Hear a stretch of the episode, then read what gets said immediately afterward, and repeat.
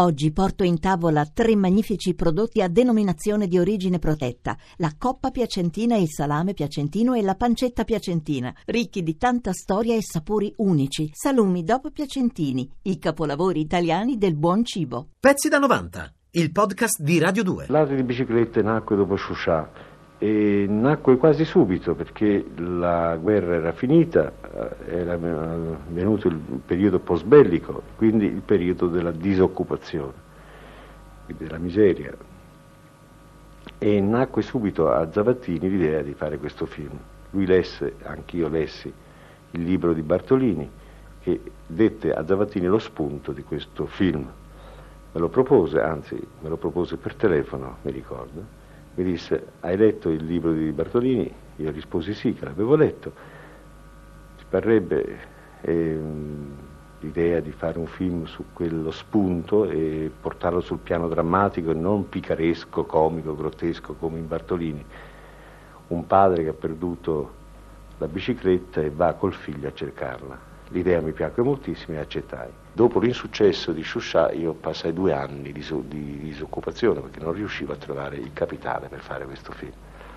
Tant'è vero che andai anche a Londra a cercare denaro e volevano darmi degli attori inglesi. Uh, mi rivolsi in America e eh, per la verità Selznick, il produttore Selznick, aderì al soggetto, gli piacque, voleva farlo, ma mi imponeva l'attore Cary Grant. Siccome era un film talmente italiano e quell'operaio e quel bambino erano talmente italiani, io non volli tradire il soggetto e rimasi fedele alla mia idea e al mio sentimento. Fortunatamente trovai un gruppo di amici, tra cui l'avvocato Graziadei, il, il conte Cicogna di Milano, che mi dettero la possibilità di aiutarmi. Radunammo quei pochi milioni che il film costò e io potetti fare l'area di biciclette che poi ebbe l'esito sia in Italia, allora il pubblico era già abituato, era già educato a questo genere, sia in Italia sia all'estero, l'esito che poi voi, voi tutti sapete. Che ti hanno rubato? La bicicletta. La bicicletta. E che vuoi che ti dica, figlio mio? Io posso dire solamente quello che vedo. Ascolta bene.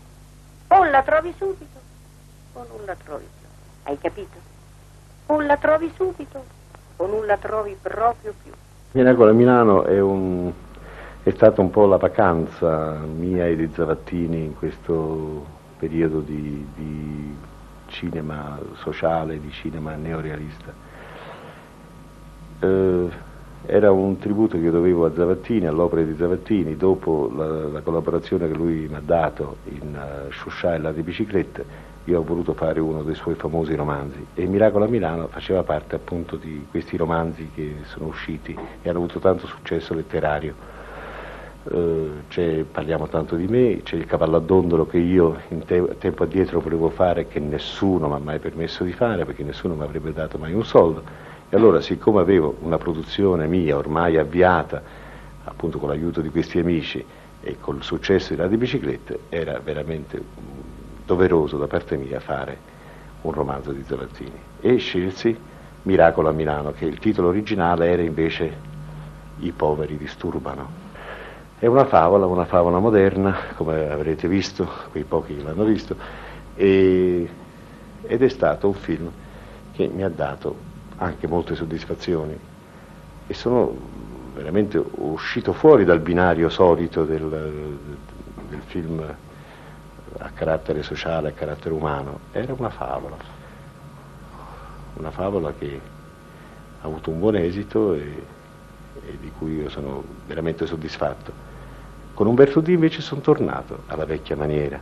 Il film non ha incontrato la fortuna degli altri perché purtroppo tratta un personaggio che il pubblico non ama vedere, è la vecchiaia.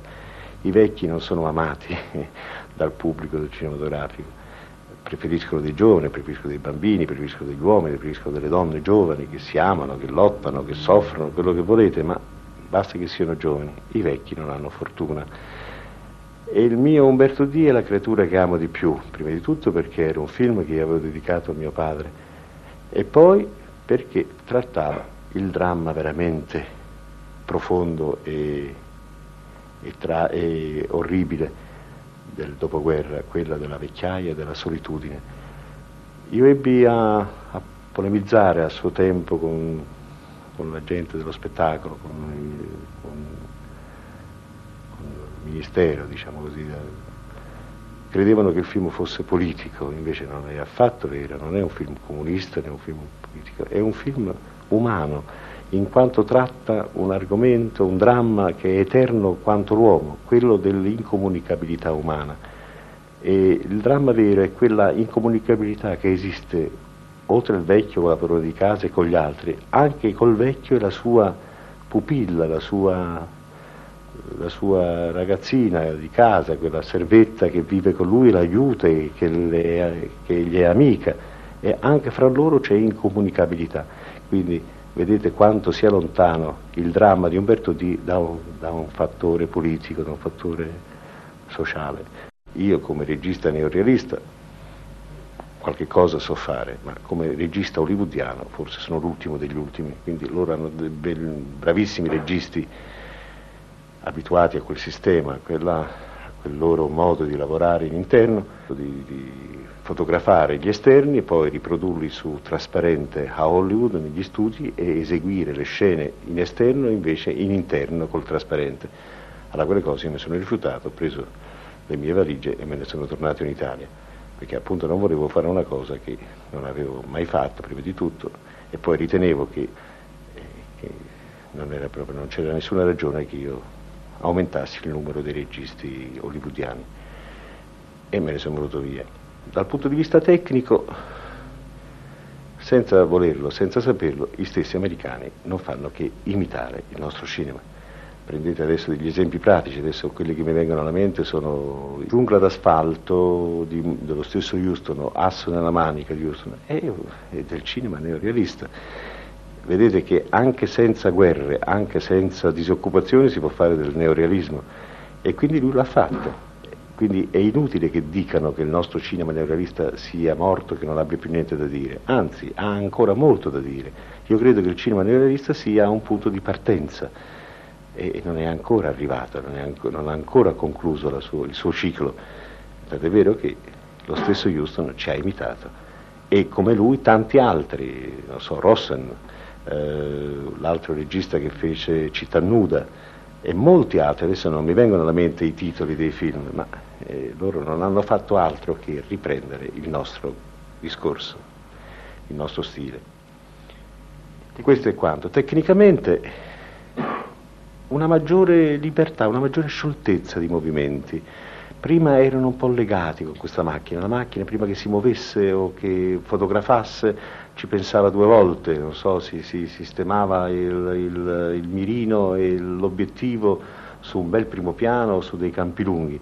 Oggi la macchina da presa eh, viaggia quasi da sola nel, nelle strade e fra le persone non dico sola, ma con maggiore scioltezza, con maggiore facilità, con maggiore sfrontatezza, chiamiamola. E l'obiettivo neorealista è un obiettivo più attento, più scrupoloso, più minuzioso, va cercando i dettagli nella vita nel, e quindi entra nelle case, entra nelle strade, entra credo nella mente, nel cuore degli uomini, entra nel, nell'intimo del, dell'uomo e dei personaggi e quindi una maggiore libertà di movimenti. Pezzi da 90, il podcast di Radio 2.